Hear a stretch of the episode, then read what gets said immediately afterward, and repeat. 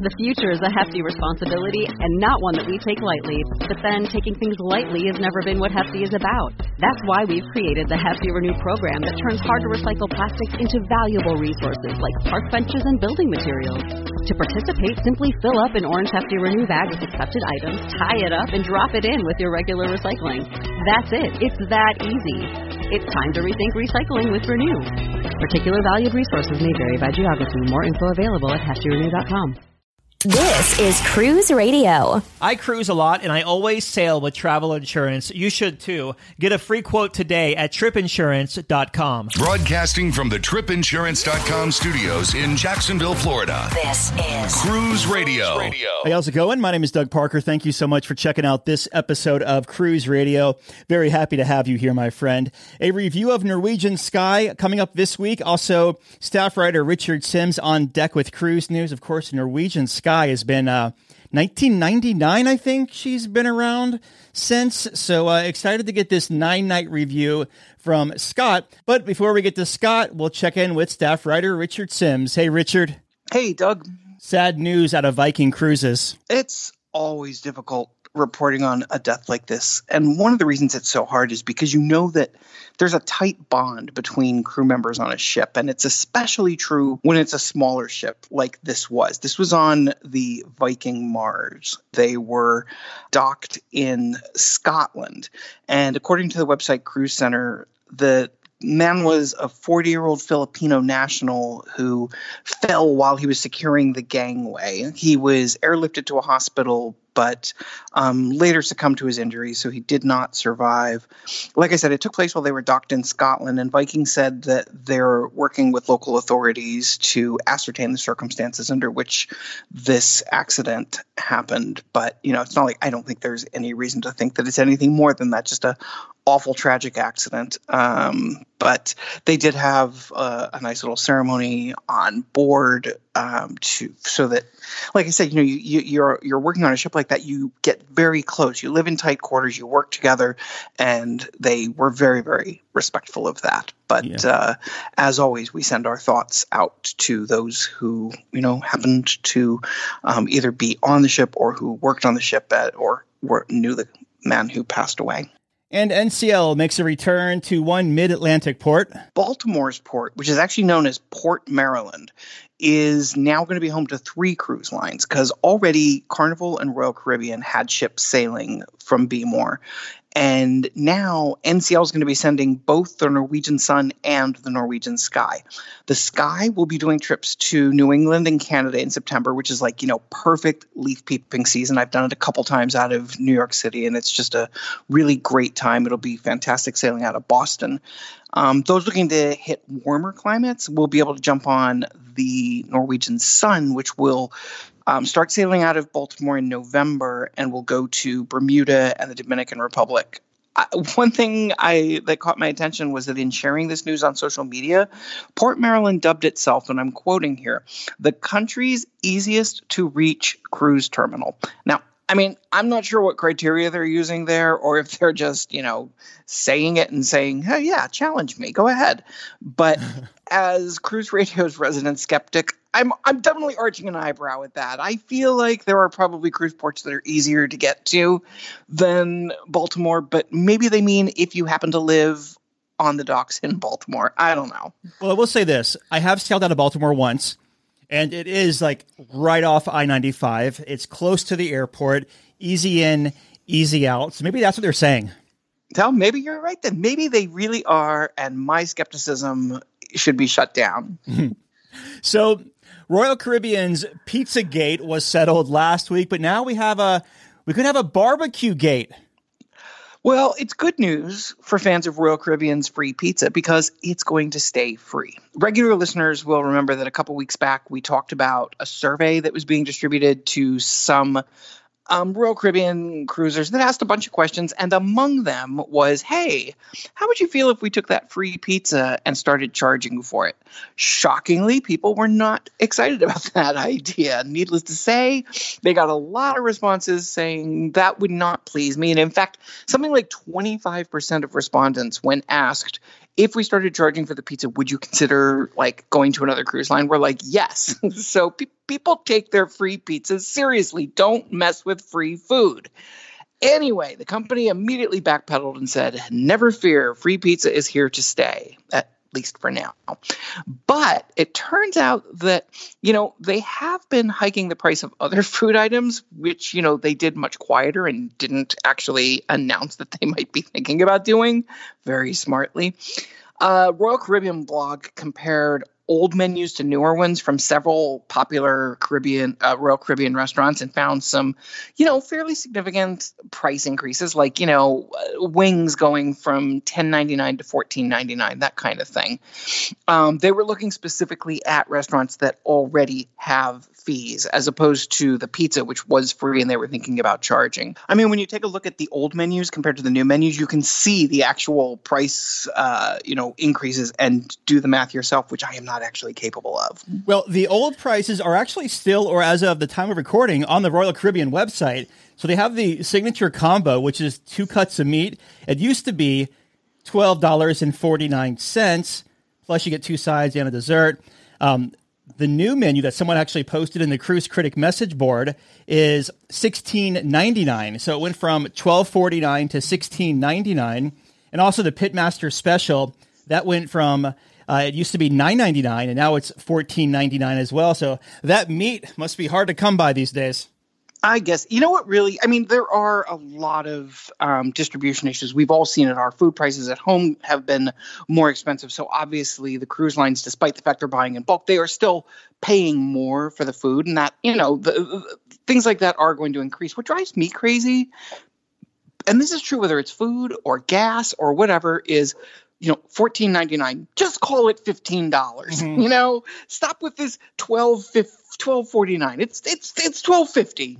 All right. So Galveston is preparing for two million Carnival cruisers annually. If you're anything like me, the only thing better than being on a cruise is planning a cruise, and I'm constantly looking as far into the future as I can. I mean, like right now, I have a cruise booked in October. I have another in January. I have another in uh, like May of next year. I'm already looking at 25 and the good news is that if you are looking to cruise during the 25 26 season out of Galveston, Carnival has totally got you covered because they're already rolling out their itineraries for the three ships they're going to have there. They have the Dream and the Breeze. And then at the end of this year, their new flagship, the Jubilee, will debut out of there. You know, Jubilee, the one that has the big Texas star painted on the on the front of it. Of course, it's going to Galveston. Uh, Carnival will be offering a variety of itineraries, mostly between four and eight nights, going to like Mexico and the Caribbean. With the three ships, that means that they will have about 40,000 guests sailing out of Galveston every single week. And, you know, that's not just good for Carnival, that's also good for the local economy because while a lot of those people will be, you know, people in the immediate Galveston area, um, Carnival does a great job of, of, of doing what they call drive to ports that are, you know, they, they, whether it's Baltimore or New York or, or Galveston, that are places that they can draw from locally. They also bring a lot of people in from the surrounding states, and those people often will come in a day early and eat in the restaurants and stay in the hotels. So it also means a boost to the local economy. No matter how you slice it, it's good news for Galveston. Yeah, I believe Christine Duffy said a couple of years ago that I think 75% of the population in America is within an eight hour driving distance from a Carnival Cruise port. Yeah. I mean, and that's including people who are like in places in the middle of the country that I can't even name. Also, one more Galveston announcement. Yeah. Um, so, as we said, you know, this is where Carnival Jubilee will be heading for her inaugural season. And they just announced who the entertainment director and the cruise director will be on those ships. I know a lot of people follow cruise directors like groupies. I have never sailed with a ship particularly because because it has a a specific cruise director. But I do know people who have done exactly that. Um, and so, just for those of you who want to know and who want to plan your future trips, Matthew Boyd is going to be the entertainment director, and Kendall quote Fire McGuire is going to be the cruise director for the ship's uh, inaugural season. They both have a lot of experience. Kendall has been with Carnival since 2016, and Matthew's been uh, Matthew Boyd's been with them since uh, 2010. He was actually named Carnival's Entertainment Director of the Year in 2023. So that is who will be heading up the fun squads on those ships. If you're into, you know, either of them, make sure to book. You said you've never booked a cruise based on a cruise director, but what about the cruise director on Norwegian Gem that time? I knew you were going there. No, no, and I I will not name them, but yes, the, I I have actually considered not doing a cruise of particular cruise directors. But uh, no, no. I mean, I, I, am not someone who thinks that. I, I, think cruise directors are incredibly important, and I think they do a great job of getting people involved in everything going around the ship if they are good at their job. Not all of them are created equal, but I don't think that I would necessarily, um, um, you know, go on a specific cruise for a specific cruise director. Although I will say, while I cannot remember his name and that annoys me, um, Um, the cruise director I had on Celebrity Summit earlier this year was incredible. Just was everywhere, seemed to know everyone on the ship by name, great personality, a whole lot of fun and I apologize that I don't remember his name, but if you've cruised with him, you definitely took a picture with him because I think everybody on the ship at one point or another got a picture with him. So, Seatrade Cruise News, an industry publication, is reporting that Disney's Asia ship has started construction. Now, give us a little context about this ship. So, it's been a while since we actually had an update on this story, but when Global Dream went bankrupt, they had a huge ship being built, and you know the hull was constructed. It was it was pretty far along in the process when they went bankrupt. Disney actually stepped in and bought the thing for around $44 million. Since then, the ship has, well, kind of been sitting around waiting for things to move forward and for everything to be settled. But now it looks like construction is back on and the ship is going to debut in 2025 or possibly 2026. That's still a little iffy. Part of the delay might be because they have to do some major reconfiguring of the plans for this ship because originally it was going to carry around 9,000 passengers, which is, I mean, a lot of people. And Disney is now reportedly scaling that back to a more reasonable 6,000 guests. No matter how you slice it, it'll be a big ship carrying a lot of people. It will be sailing out of Singapore it's moving forward now, and we should start. I would say in the next couple of months, we'll start getting more details about it and about how they are changing it. And you know, when you when you figure that they're reducing from 9,000 passengers to 6,000 passengers, that theoretically frees up a lot more public space. So it'll be interesting to see what they actually plan for those public spaces. I'm curious as to how a ship Uh, you know a Disney ship in particular that is being designed specifically to sail out of Singapore, how that will differ from some of their other ships. I haven't been on social media a lot in this whole digital detox thing, but a lady at the front desk said, "What's all the drama about with Carnival Cruise Line and their gratuities. I said, I know the perfect guy to ask. So, what's it all about, Richard? Okay, so the Carnival drama. John Heald loves nothing more than to address drama when really I think he kind of shouldn't. I think he addresses things that he should really maybe just let die. But anyway, someone reached out to him and told him that there was a rumor going around and honestly, this rumor's been going around for years that um, when you pay your daily gratuities, you know, the, that amount that they add on as a daily gratuity to every man, woman, and child on board, that that money was not going to the crew as tips on top of their income. It was not supplementing their income, it was their actual income. And there's a big difference there. Um, like I said, this rumor has gone around for years. It's also not only gone around about Carnival, but Carnival happens to be the only line that really has a very, very public facing brand ambassador who addresses these types of things. And he went um, online and he basically said this is complete and total balderdash. The uh, the money that is you know put into the daily gratuity fund, the money that you pay as quote unquote tips to the staff goes to the staff in addition to their actual salary. Now, no matter how many times they say this, there are going to be people who are skeptical about it, people who don't believe it, and who think, you know, someone even said, you know, listen, John Heald's whole job is to basically put positive spin on things that aren't necessarily always positive.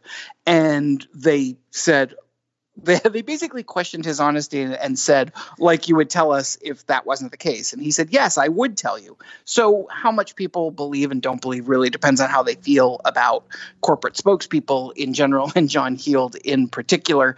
But the other point that comes up a lot is listen, these folks have contracts and their contracts are renewed every you know however often they they're they're often like 6 to 9 months and then they take 3 months off. If they were not happy they could very easily leave. If they were not happy, they could easily take jobs with other cruise lines. We all know all of the cruise lines are looking for more staff. They've been, you know, struggling a bit in that department ever since they started returning after the shutdown. So if that was the case, if they felt that they were not being paid properly or that the tips were not coming to them, et cetera, they could always say, hey, you know what? I'm going to go start working for Norwegian Cruise Line instead. So, you know, that's that's sort of what the hubbub has been all about. I have always said that all of the cruise lines can avoid the endless discussions of gratuities and them going up and this, that, and the other thing if they would just roll it into the price of the cruise fare. Nobody would have to know how much it is. Nobody would have to know. But I also have a very good theory as to why uh, Carnival in particular does not do that. And I think it's because this is just my theory. This is not a fact. And don't go telling John Heald that I s- exposed the whole thing. But my theory is Carnival is, you know, very big on on I don't want to say discount pricing, but but but being you know a relatively affordable um, option in the cruise industry when you price them against you know say Norwegian or Princess or you know let alone one of the big lines. And were they to roll the price of the tips in, that would increase the price, price of the cruise. They would rather do basically what they do now, which is here is the price of the cruise. It's, let's say, $2,000. Oh, yeah, at the last step, you're going to add your gratuities, or you can do it later, which is going to add another, you know, depending on how big your family is, anywhere from 100 to four or 500 bucks but it doesn't look like it when you first look at the price of the cruise. That's my theory as to why they don't do it. I don't know that that's true, but it makes sense to me.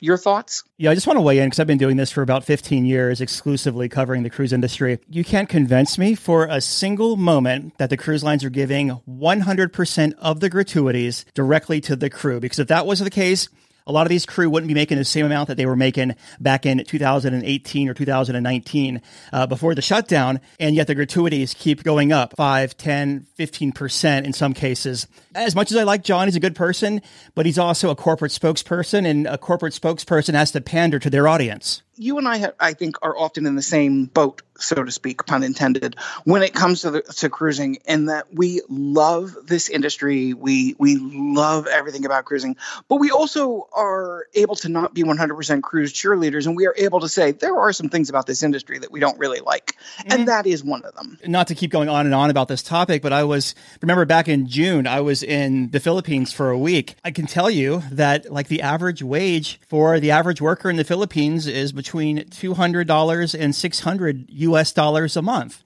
So when they're coming on the ship, that's a pretty damn good living they're doing, especially when they're sending the money back home and putting their kids through private schools and building houses or paying off their houses. Like they're doing pretty well on the ship. And like you said at the very start of this conversation, if they didn't want to be there, they wouldn't. It's very true. So it's I think there's a lot of sides to the argument and I don't think it's the kind of conversation that you ever necessarily want to enter in with somebody who is really really adamant on one side or the other right. because you will you will just wind up butting heads, you know? There are good things about it, there are bad things about it. That's just the way it is. Inside the cruise industry with Richard Simms will return in just a moment. Thank you, Richard.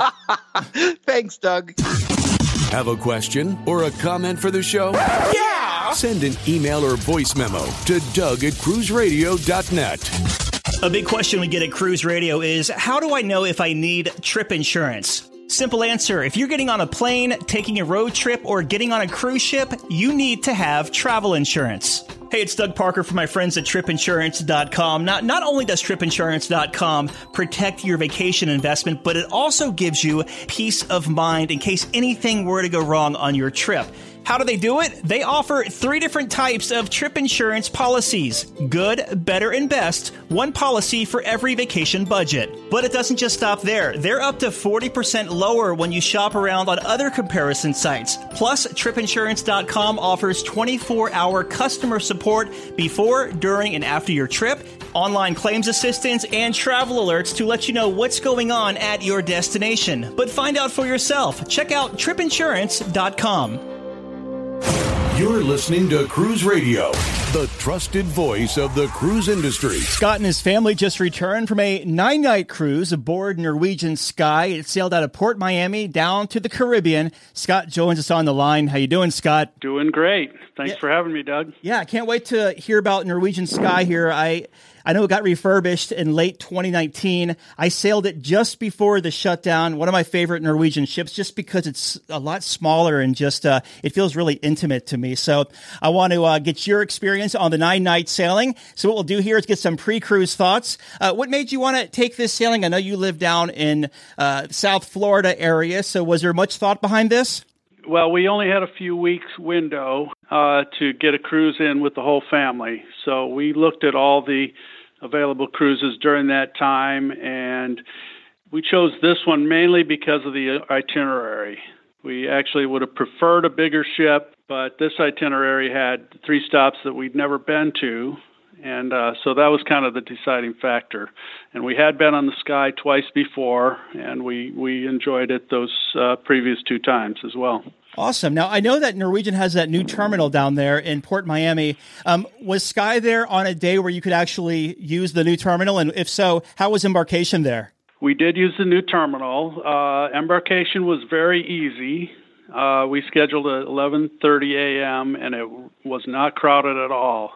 The only small glitch we ran into, we we brought bottles of wine in our carry-on, and then they stopped us, and we had to prove to them that we had the drink package. So that took a little digging around to for that proof. But um, the only glitch down there is the parking is kind of a mess with all that construction down there. Uh, they're they're tearing out some of the parking lots. It looks like they're maybe they're putting up new garages. So parking was the only difficult part of embarkation. Um, I would estimate that even with our little stop to uh, check the wine, it was still curb to ship in about 15 minutes. Okay, not not bad at all. So you make your way on board the ship. You mentioned you've been on it a few times. So what were your impressions of the ship this time around, or what are your overall first impressions of Norwegian Sky? The first impression is a little more difficult now because they're um, they don't lead you off right into the atrium anymore. They uh, lead you off into kind of down the breezeway over to the elevators, and they're directing you to your muster station. So they want to make sure you're getting your muster station done before you do anything. But once we got that done, we thought it was very nice. I mean, it, it I think the uh, refurbishment did a really nice job uh, on it, and um, it's just small enough where you can get from your room to anywhere on the ship real quick. It was it was uh, great. I thought. Awesome. So you mentioned you were on there with a family. So did y'all all bunk up in one room, or did y'all have a different, a couple of different rooms? And what kind of staterooms did you have? We had three ocean view rooms, and um, everything was great. Uh, the storage is a little tight. There's only one plug in the room and no USB ports.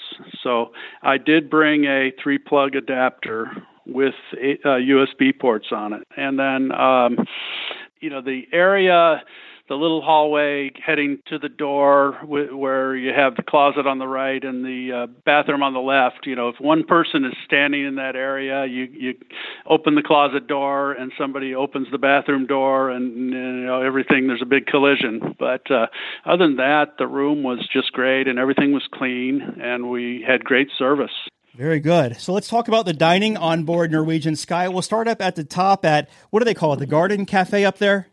Yes, and uh, the buffet was good. It was solid. Uh, it, it was pretty much the same thing every day, but that's okay. And uh, a little crowded. They just use the um, starboard side for the buffet, and then uh, in the back they have the uh, burger bar, which uh, has burgers and fries, really good fries, and uh, hot dogs and stuff. And so that was really good. And then on the uh, port side there, they have uh, La Cucina is open for pizza during the uh, lunch period as well. Now, did you do any specialty restaurants on this nine night cruise? We did. We actually did all four, and uh, we we were really happy about it too. They were all really great. Uh, so we did La Cucina, we did Cagney's, uh, we did I think it's called Pinnacle is the sushi, mm-hmm. and then Le Bistro you might be a little surprised, but my favorite of those four was La Cucina, e- even over Cagney's. So uh, just really great. But Cagney's, you know, I had the prime rib, mm-hmm. and uh, that was really good. And then we had the uh, uh, lamb at La Bistro, and that was great as well. With these, uh, the dining that you did there, and you had the nine night cruise, did you pick that as a, a perk, or did you pay like per night per venue? So we had on the the free at sea promotion, we had one specialty dining, and then uh, we added on two more, and so that was three. And then we just uh, we just paid the sushi place uh, a la carte. So that's that's how we ended up doing it. The sushi place is up there, uh, kind of the top of the ship, uh, far aft, right? Like kind of right above the uh, what is it, Playmakers or the sports bar back there, whatever it's called. Yeah, it's right right directly adjacent from uh, Cagney's. That's it. Yeah. Now, how about as far as like I know Norwegian doesn't really have a, a main dining room, but they do have main dining rooms. They just call it not main dining rooms. So, uh, how was the food in there? We thought it was really solid and the service was really good too i thought in the in the main dining room. We had i always end up getting the fish because it seems like i'm eating all day and then i want to have something uh very lighter at night but we had uh really good food and uh service was great. We were on the um, norwegian breakaway last year and it was post covid and i think they had a lot of issues with the um staffing and things like that. And and last year you know we had one and a half, two hour dinners, and but this year everything was really quick, and uh, service was just great all around. Do they have the the local on there, the, the 24 hour venue? Yeah, so they had the local. It's not 24 hours, but I think it maybe closes at around two, maybe. Mm-hmm yeah, that's kind of the go-to nighttime place for burgers and wings and uh, things like that. So that that was good as well. Very nice. So let's talk about the entertainment on this nine night cruise. Uh, how was the entertainment for you and the family? So we enjoyed it. Uh, there was a comedy magician. Uh, he was really good. There was also a comedian, and uh, we enjoyed him. He had, interestingly, he had a quote unquote clean show, and then he had the uh, you know the adult show, and the of course the clean one just wasn't all that funny, but then the adult one everyone loved. But uh, they also had a uh, musical dance show which featured eight, 70s and 80s rock, and of course that's my era, so I, I enjoyed that. It's all the uh, 70s 80s rock hits like Queen and Steve Miller Band and uh, things like that. They also had a uh, 70s disco party with a live band. So that was really cool, and uh, also karaoke with a live band. So that, that both of those, it was really interesting that they did with a live band. My highlight, I guess, was the '80s party because there was uh, you know, I have my uh, 80s band shirt and uh, mm-hmm. gave them to the kids as well as the wife, and uh, so we we all were dressed up in our 80s band uh, shirts and uh, you know played all the. Uh, 80s style music, which was great. Uh, the last part was the uh, glow party was uh, was up on the pool deck, and that was that was really fun as well. Awesome. What would you say, what would you say the demographic was on this nine night sailing? Like, if you had to just like spitball and just throw it out there, what would you say? I would say it was more of a older crowd. Mm. I guess you'd say maybe 40s, 40s, okay. 50s, 60s. Uh, you know, my my kids found some friends. They're in their 20s, but mm-hmm. they they found some friends, but uh, not a big group of 20 uh, somethings sure. on there. Yeah, yeah. I guess uh, the longer cruise too tends to kind of weed out the probably under what 30 crowd or so. Yeah, perhaps. Yeah. yeah. Very good. So let's talk about the sea days on board. You had uh, you were on board for nine nights. So I'm sure you had a couple of sea days in there. How were they as far as crowds and congestion? And like, how do you feel Norwegian does with, um, or I guess I should say, how do you feel Norwegian Sky does with kind of um, giving you your personal space on a sea day? Well, I don't think the crowds weren't bad. It's always an annoyance that every chair at the pool was taken by 9 a.m. and three quarters of them were empty. So you know that's that's always a pet peeve of a lot of people. You know, finding a chair at the pool is was almost impossible unless you got there really early. But um, as far as the crowds, it was no problem. We love sea days. We we enjoy the sea days because we just plot out on an itinerary and we go around to the trivia and the uh, they had a golf putting contest and uh, art auctions and you know just every hour on the hour you pretty much have a uh, some type of activity. So we just kind of moved from one thing to the other, and um, they also have a great library. Uh, and you can just sit and read, and they got games and board games and stuff in there uh, as well. So um, I didn't think it was cr- that crowded at all. Uh, the service was good at the bars and everything. There was no no issue with uh, you know where you had to wait long to uh, get your drink or anything like that. And you had the drink package on this sailing you were saying at the top of the interview. So with the drink package, you basically are you select the drink package and then you pay the 20% gratuity on top of that before you sail? Yeah, they they really do hit you with with uh, a lot of things on Norwegian. But yeah, we had to pay, and the specialty dining you had to pay gratuity in advance as well. So let's talk about the ports of call that you hit on this nine night cruise. What we'll do here is give us the port of call, give us a highlight, and then just move to the next one. So we had five ports in a row and then we had a sea day, and then we had uh, Great Stirrup Cay. But the first uh, port was uh, Puerto Plata, Dominican Republic. We'd been to Dominican Republic. This is our third time, but we hadn't been to this port. It was Taino Bay, um, and it was a really nice port. Um, they had lots of shops. They had a they had a lazy river. You could take an inner tube ride, and I think it was free. We didn't go on it. I think it was free and then uh, I think at every stop they were really aggressive people in the shops and stuff. But uh, anyways, we we weren't going to buy much at the shop there. But um, my wife and I took a taxi into downtown. The uh, taxi driver pretty much stays with you all day, and he he sort of is like quasi security, so we felt pretty safe.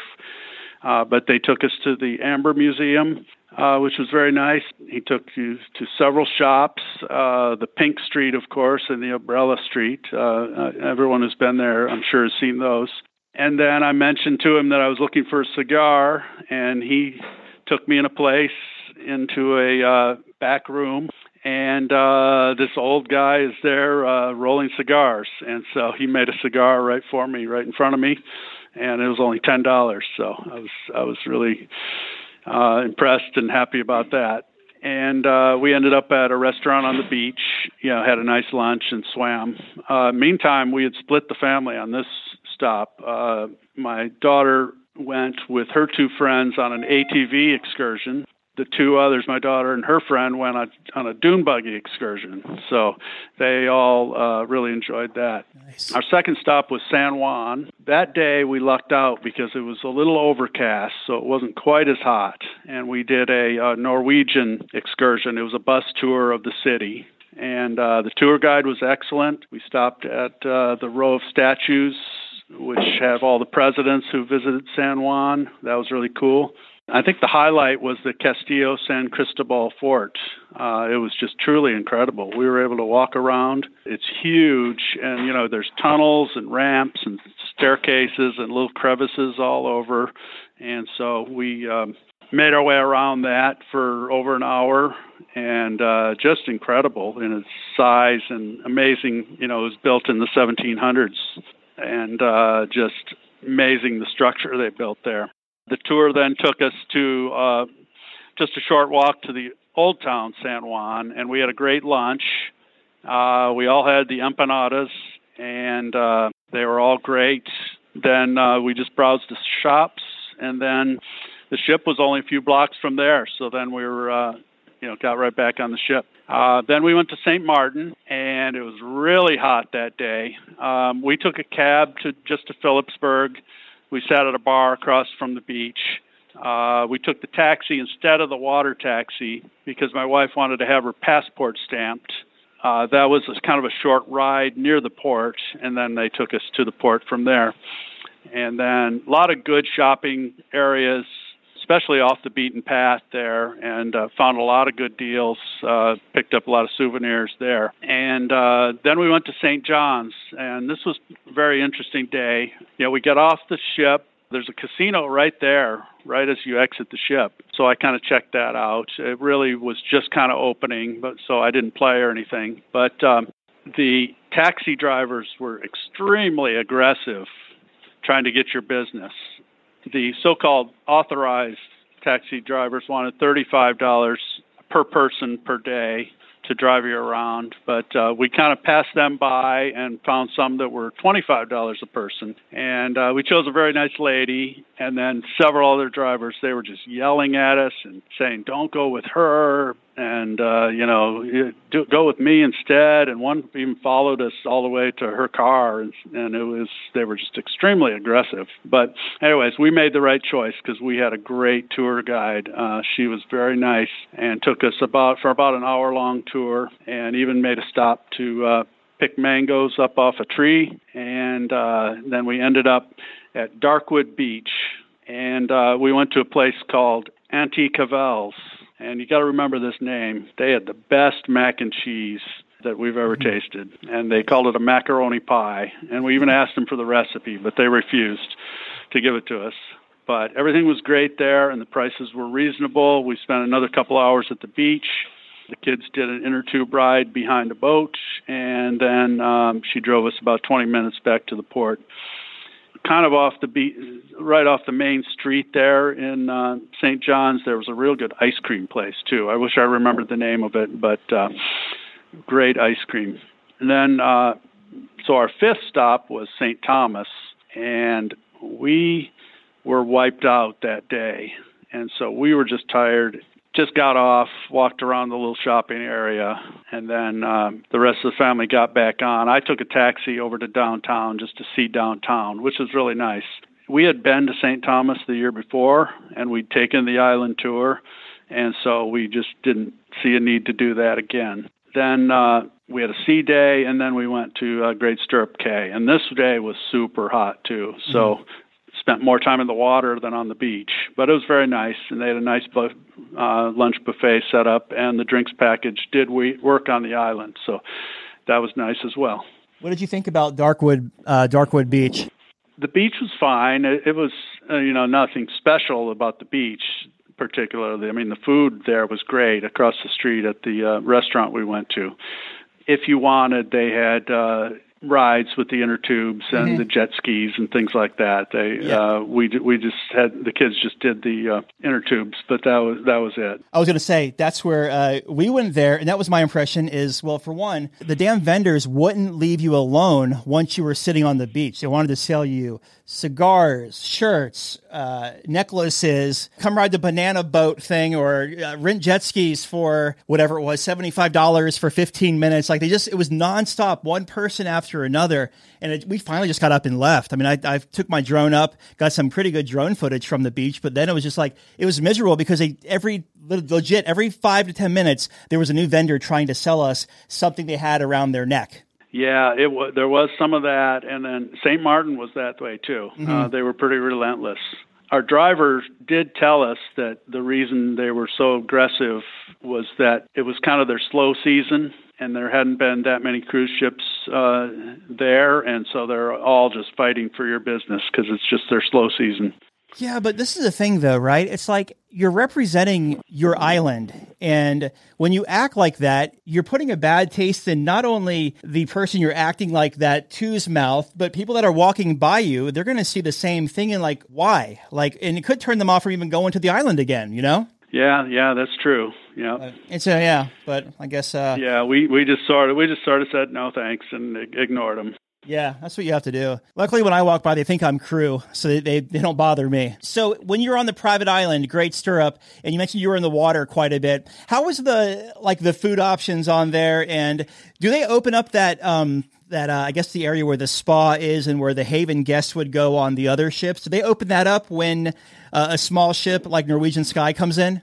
Actually, I don't even know the answer to that. Okay. Um, yeah, the buffet there was pretty much the same as the rear of the ship burger buffet. Mm-hmm. So it had the burgers and the hot dogs and um, you know some pasta and salads and things like that. So I mean, I how do you go wrong with burgers and fries? That's so, true. Now, uh, was there a food truck on there? Like when we were there just before the shutdown, like literally a month before the shutdown, they had a. It was almost like a, a taco type food truck there. It was all complimentary offerings, but it was um it was kind of a little bit. You know where that swing is? You can sit and get the picture of the ship behind you, right there at the point where that I think Bacardi bar is. It was right around there. Uh-huh. Did you notice that? If they had it, I didn't notice it. Gotcha. So I'm I'm not really 100% on that. Okay, fair enough. How was the tendering back and forth? Uh, they, is it pretty organized? I know the ship is pretty small.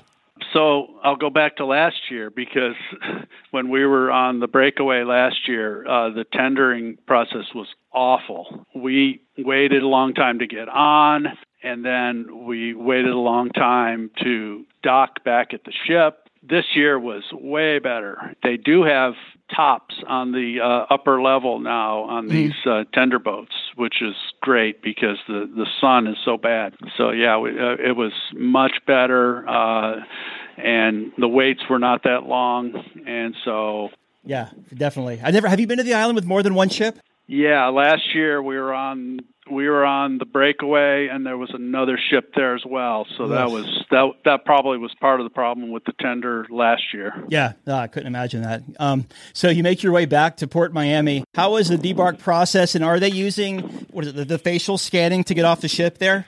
Yes, the debark wasn't too bad.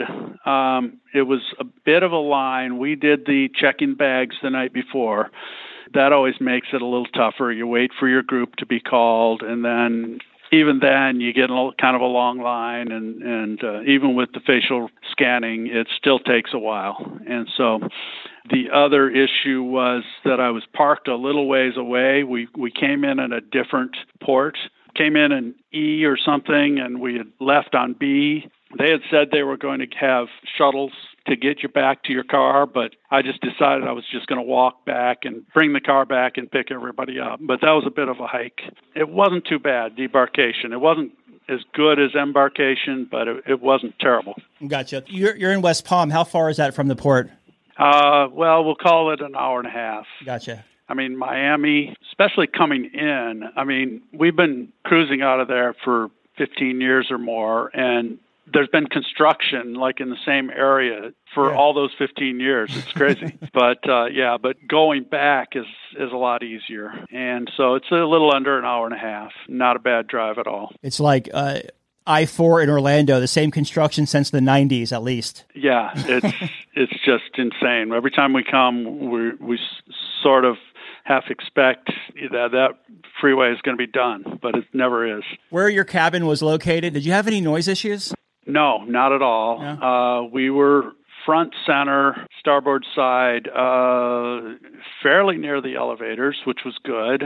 And so we were fairly near the atrium, too. So I thought it was a perfect location. Um, we did have some running up and down the halls, kids and stuff, one night, maybe midnight or something like that. It wasn't wasn't terrible, but uh, that location with that size ship, I mean, if I you can go to anywhere on the ship in five minutes or less, which was great. And the, the elevators were all fine. Uh, every, everything was perfect, I thought. How was the casino as far as like the smoke situation in and around it? So they had uh, they made regular announcements. I mean, it, maybe it was even on a loop. I don't know, but uh, you know, probably seemed like every ten minutes they said had an announcement saying smoking only for active gamblers and so uh, they were really trying to be strict on people just hanging out and smoking. So it, it didn't seem like a bad problem. The way it's set up, there's a little hallway from the casino leading to the atrium. So I, I don't think there was an, any issue with it leaking out into the atrium either. So um, not bad at all.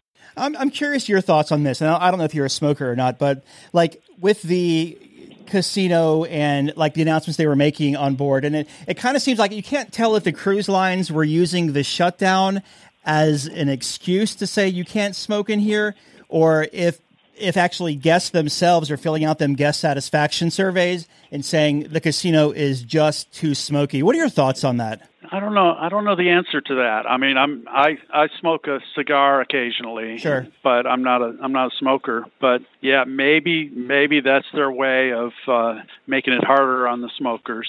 Uh, they're actually there was only one designated smoking area on the whole ship, and that was the bar up above the pool. And so, uh, literally, that was the only smoking area. And then I guess one day it was raining, and so they moved it to maybe uh, a different area, but I'm not sure exactly where. But, um, anyways, it seems like they're really trying hard to discourage the smoking, definitely. I do like that Norwegian actually gives you a physical menu at the specialty restaurants and not just saying scan the QR code. Yes, I'm in my 50s, and you know the the whole QR code thing and putting on reading glasses and mm-hmm. squinting to see on my phone or something. I, I'm just not that wild about that. Oh, so yeah, yeah, I definitely agree with that. I, I hear you there. So, any first time tips to offer anyone sailing Norwegian Sky? Well, number one is uh, get one of those three plug adapters. I think you can get them for like five or ten bucks, and that plugs in and gives you three plugs for your one, and uh, so that gives you a little more flexibility in the room. Um, I use a CPAP, so I used a extension cord. Uh, I needed an extension cord, which I packed with it, which was handy as well. And then I would say just book towards the center of the ship, and maybe maybe just uh, we were probably you know 10 staterooms down from the elevators where we didn't have the noise issue, but yeah, you can just get around anywhere on the ship mm-hmm. uh, very easily. So I did have one more pet peeve, and you'll you'll enjoy this because I think this was one of your hacks that I've heard you say before. But um, I went up to you know I use the gym every day, and I went in there and asked where the sauna and the shower were because uh, you know you get a bigger shower up there in the gym, and they said, oh, to use the sauna and the shower, it's twenty dollars a day. Whoa. Or 100 $120 for the trip. And I just thought that was just terrible. I I was kind of turned off about that. So I obviously I didn't purchase that, but uh, yeah, I was I was looking forward to you know sauna and and then uh, the bigger shower up in the gym area. So doesn't Norwegian Sky doesn't even have a thermal suite like at all, do they? No, I don't believe so. No, no, that's, but that's... they they have the gym is kind of on one side, and then they have the spa, which is where they do the nails and the massages and things. And I guess that's where the shower and the sauna is, because they have a person at a desk there, and so you can't get through basically without um, you know stopping at the desk. That's interesting. Little uh, another exa- another example of some upcharging there for the guests. Yes, for sure. That's, that's yeah. what we'll say. Yeah, for sure. Well, looking back, what was the biggest highlight of this cruise for you? Well, I think the biggest highlight is San Juan and the fort there. It was just it was just incredible. I mean, uh, to be built, you know, over 300 years ago, and uh, just to be such a huge structure and everything, and we just really love that. And then the uh, the old town area. So uh, San Juan was definitely the uh, definitely the highlight for us. I, I got a kick out of when you were uh, in the in Puerto Plata in the DR there, and you you asked for the cigar, and the guy took you back to a room. It sounded like very like uh, old school Vegas or mafia style. It kind of actually kind of seemed like that. It was yeah. kind of funny. Yeah, it was, it was, it was just an old guy. Uh, yeah, That's it reminded awesome. me of a Seinfeld episode where right.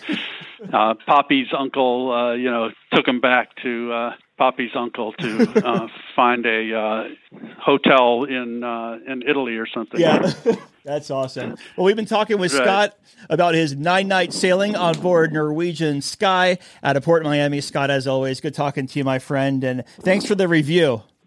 Great, thank you. All right, Dougie, let's see what we got for you, buddy. Cruise Radio is produced at the tripinsurance.com studios in Jacksonville, Florida. Get cruise news, ship reviews, and money saving tips every Thursday on Cruise Radio. If you've enjoyed this episode, please subscribe to the show. If you want to help spread the word, Give Cruise Radio a five star review. Find Cruise Radio where you listen to your favorite podcast or online at cruiseradio.net. I'm your announcer,